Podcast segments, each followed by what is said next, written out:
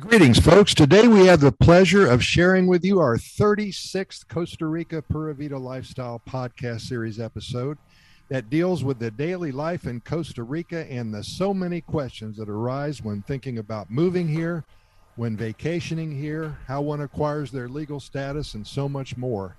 You know, becoming a resident of Costa Rica, it is an involved process. More and more individuals and families are thinking about it now and I know that 2022 is going to be a very good year for people changing their lives and moving to one of the happiest countries on the planet.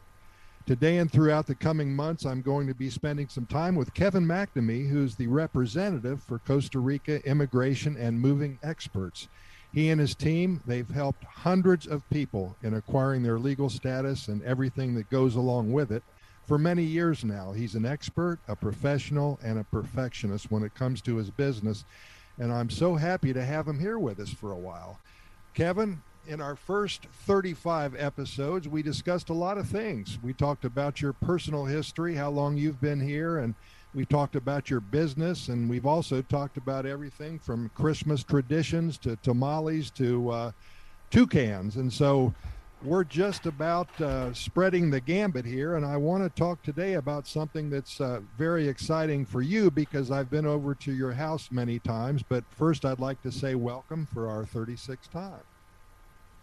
Well, thank you for the invite, Mr. Mr. Lake. I appreciate it, and I look forward to your uh, mysterious questions that you're going to be asking. Well, Kevin, as you know, we get a lot of good response to every episode that you and I do.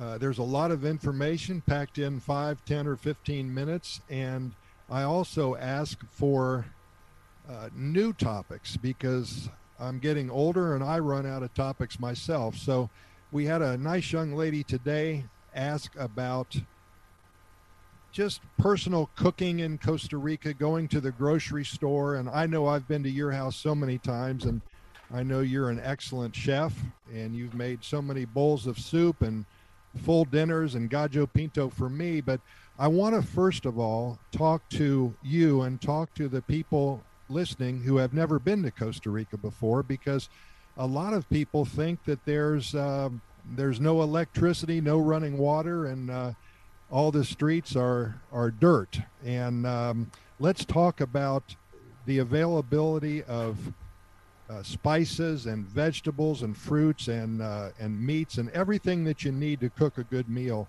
Uh, there's normal uh, grocery stores in Costa Rica, right, with imported food and everything else. I was going to be sort of sarcastic and saying, as I was walking down the dirt street, uh, looking for uh, the gas light lamp lighter, etc., etc. But really, it, in in seriousness, there is so much, uh, so many surprises here for the person who has not done their homework. We do have electricity. We do have uh, 110, 220 power here, which is typical what we would have in North America and most of the world, with the exception of Europe. Uh, they have a different system, but uh, we there in the last thirty some years that we've been here, there's I can safely say now there literally is nothing available anywhere in the world that we don't have access to or have it here already. So there it is not being deprived of my favorite fill in the blank. Uh, I want a spice for making curried chicken. Well, surprisingly enough, you'll find it here in Costa Rica. You'll find that and, and hundreds of things you're not even aware of that have become very germane to your cooking here because it just is conducive to cooking in this Central America. Uh, we uh, eat an inordinate amount of pork in this country. And one of the magic seasoning for pork is most people know is cumin. And can you find cumin here? Yes, you can find it in abundance. So those things are readily available. Do we get all the? Um, I, am thinking of a, a hot dog uh, chain. I think it's called Nate's. Nate, uh, Nathan's. The, Nathan's. Okay. They they tried that here, and Costa Rican said, uh, "Nope, don't want it." We, uh, in fact, they insisted that the proprietor buy the local hot dogs because they didn't want to pay the price of the special uh, hot dogs from Nate's or Nathan's. But uh, the fact is, it was here and it didn't make a, a success. So not everybody, you know, lives and eats by the golden rule of whatever country they come from. Some actually have to capitulate and start eating like the Costa Ricans do. Personally, I do not like, for example, I don't care for Costa Rican hot dogs because they are, as this old butcher story says, it's hard to make both ends meet because half, I swear to God, the hot dogs are half filler and and therefore not meat on both ends. But uh, what we do in that case, we we have a store here that's uh, PriceSmart, which is familiar with anywhere around the world, I believe. But we get the same food stuffs that you want or need as a person living in Duluth, Minnesota that has a PriceSmart. Uh, it's more expensive, yes. There's more freight shipping get down here, uh, but I mean it's not cost prohibitive, and, and comparatively speaking, it's it's I would say dollar for dollar, same prices back home, wherever you come from. And they have imported cheeses and all the uh, the wines and everything that one would get in the United States or Canada, correct? Uh, better selection of wines than we would get because in Canada we do have a thriving. I'm a Canadian, incidentally, folks. Uh, in Canada we do have a, a thriving wine com, uh, industry uh, in the Okanagan Valley of the west coast and the Niagara Valley in in the east coast and places in between. But here, with being a Spanish country, we get some excellent uh, deals on uh, pricing on Spanish wines, which are very highly regarded around the world. Of course, you need your Dom Perignon for New Year's Eve. Yes, take a mortgage on your firstborn male child to buy a case of it, but uh, you're looking at probably about $140 a bottle here in in the store. So uh, times 12, uh, yeah, expensive. Do you need it? Yeah, depends on what your your income is and your mentality is. But is it absolutely necessary? No. There's ample ample uh, alternatives to the high end stuff, high end booze. But everything's available here. I I I do miss beef as I, we used to know it because of, you know, a 24 ounce porterhouse or T-bone was something we used to enjoy big time back in North America. You can look at the probably the prettiest steak in the world here, but don't eat it because uh, it's just they just don't prepare the beef the way that we are used to. They don't age it, and that's for a lot of reasons. But the fact is, they don't do it. But the, the pork is good. The chicken, tremendous amount of chicken uh, raised here in Costa Rica and sold here and shipped abroad, incidentally. Uh, that, but you'll find your your your eating habits, your tastes gravitate slowly towards the fresh fruit, fresh vegetables, the fresh, pretty well named you can get fresh we have year-round fresh strawberries, for example. Uh, the hotter the season, the higher up they grow on the mountains, and the cooler it gets down lower. But the toma- the tomato, the strawberries here taste like what we old folks used to think of as kids as a real taste of a strawberry. It's a, it's amazing. We uh, raise our own mushrooms here, in how and where I don't know, but they are local and they are delicious and they are every type that you could possibly imagine. We raise, we grow oysters here in Costa Rica and uh, that's a treat for a lot of people, myself included. In fact, that's our Christmas Eve tradition is oyster stew. My, my wife, I, I initiated her into that 50 years ago and she grins and bears still to this day, Christmas Eve, and eating oyster stew. But I noticed lately that it's a lot of stew and not so much oysters because just showing your true colors. But it just means more oysters for myself. But good, without being cute about it, you won't be lacking for very much here when it comes to food. But you will find yourself eating more and more and more food uh, made and local or raised locally. When we go to the market, the farmers market, for want of a better word, called feria here in, in Spanish, which means really basically a gift. But when you go there, the fruit that you're picking up by the kilo or by the whatever, or bagged and sometimes because they have prepackaged such, literally was on a tree the day before. The the carrots, the potatoes, the beets, the cauliflower, the lettuce, on and on and on. Literally was in the fields at two o'clock that morning. It's now sitting in front of you in a market all freshly watered and clean, and you know it, it's it's it's mind-boggling. But people say, well, what do you do? Do you walk to the market? No, I got wise soon enough to realize that I can't carry 10,000 colones worth of food back to the house. I have to have a cart or the car. So we just take our car there and fill it up and go back and if we need more, we fill it up. But very, very seldom will we ever spend more than 10,000 colones, which for, for the, that's about 12, 13, 14 dollars US. But that's your mainstay fruit and vegetables for the week. And that's, That's a- amazing. we're talking about a family of two, but tomatoes, uh, mind boggling. We decide you walk from beefsteak to the smaller ones, which we use for sandwiches because the uh, beefsteak just are a little bit too big for the slices of bread. They're, they're gigantic, so, but they're they taste like what your memory serves when you were a kid. It's it's it's the same taste because I don't think they have to grow them in order to sh- like a tomato now grown in North America is not grown for taste. It's grown for durability, toughness.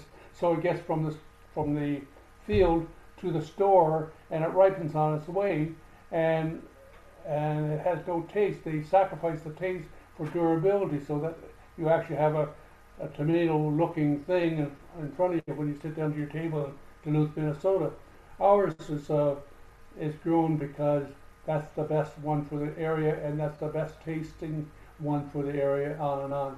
It's uh, it's it's a joy. And yes, I do enjoy cooking, but I do enjoy eating, and we almost. I think we could almost qualify as vegetarians now because the meat is uh, it's there. I mean, we, we we do buy pork chops and ground pork and and hamburger, but very very very little more than that. And chicken. Oh yeah, chicken. We, Yeah. Chicken is uh, a a mainstay here. Thousand different ways to cook a chicken. Right. Now, about nine or 10 years ago, I know Walmart actually bought out a big uh, store called Hipermas. And also, since then, they've purchased a few other chains like Mas por Menos and Pali, and there's a couple more as well. So, literally, you can get anything that is in the United States and Canada, you can get in Costa Rica now. But also, with that said, I know from knowing you that you like to frequent the local stores for some of the meats, and of course, you go to the downtown Sunday feria for the uh, farmers market as well. So it's good to have a Walmart there, but uh, a lot of expats that I talk to, they still like to keep the money local, so to speak, and they have a, a favorite meat store that they get their chicharron right down the street from them if they live in a small town or a big town. And I'm sure you feel the same way. Exactly, and at so many different levels. Uh, we need the price marks or the um, wall marks and such because you want the 144 box of cornflakes, cornflakes or uh, I guess you shouldn't mention cornflakes and Kellogg's. They're not that popular in the U.S. right now, but the troubles they're going through with the strikes and such. But the, the foodstuffs and such, there are certain basics that you want, or or or the the napkins and that sort of thing. It's easy to get from the big box stores. but no, we will support. We buy our eggs from the a little a little hole in the wall here, uh, Pinars. It's actually what it's called here in Santa Ana. Father and wife and three sons and two daughters. Pretty well run it 24/7 or 14 hours a day, seven days a week, whatever. But we will not buy a, an egg from even the local big stores, let alone the imported ones, because these eggs taste like the eggs I grew up on on the farm in Ontario, Canada. They actually taste like eggs. And I was talking to the owner's son, who I've gotten to, I go there quite often, so developed quite a, uh, a friendship or acquaintance in any ways. And I said to Ephraim, that's his name, Ephraim, just like Efrem Zimbalist Jr., if anybody remembers 77 Sunset Strip. But uh, I said, you know, these eggs taste like, I remember, he said, because they are range chickens, they, they eat around in the yards and such. And he said, I said, well, the man must have one hell of a big yard.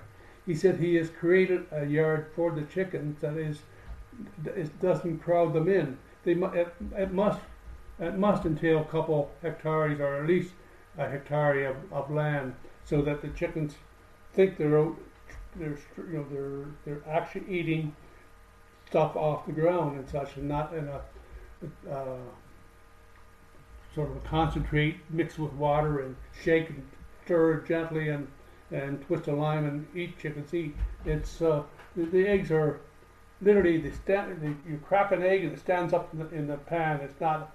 It doesn't run to all sides of the pan uh, which is one of the most infuriating things that a person can come across because an egg is supposed to be able to cook slowly up, sigh all the way up to being cooked to the degree you want. And we have, I mean, those are small things, but those are important things in, the big overall structure of life too. The uh, the two eggs each, or one egg for my wife and two eggs for myself, or whatever uh, every morning. It's something to look forward to with our bread. We actually buy our bread from PriceSmart because they import it from from the U.S. and it's. It, I guess this one thing I haven't lost is my taste for either homemade bread or North American bread, and I'm too busy to make the bread anymore. So uh, I buy it from them, and it's relatively inexpensive and quite passable and tasting a good good bakery would do a very very good business in Costa Rica if they ever came here and actually made bread not to Costa Rican standards or to the, to the Costa Rican taste buds. Yeah. They gotten used to they gotten used to their bread just like we got used to our bread back home. But now we have a chance to buy our our North American bread down here, and we take advantage of that. Makes great toast, and it makes a great uh, eggs, toast, and sausage, uh, sausage, Yeah, certainly. Hey, Kevin, speaking of bakeries, that was my last question before we get going here. Uh, there is an abundance of bakeries just about in every street corner of Costa Rica, every little town, every big town. And I know there's a lot of high end uh, cafes as well, like Spoons, where they have uh, little gourmet treats and danishes and tarts and everything else. Talk a little bit about the um, the abundance of bakeries, and if you have a sweet tooth in Costa Rica, you think you died and went to heaven. Isn't that so true? Isn't that so true? The the tradition here, Costa Ricans love their sweets.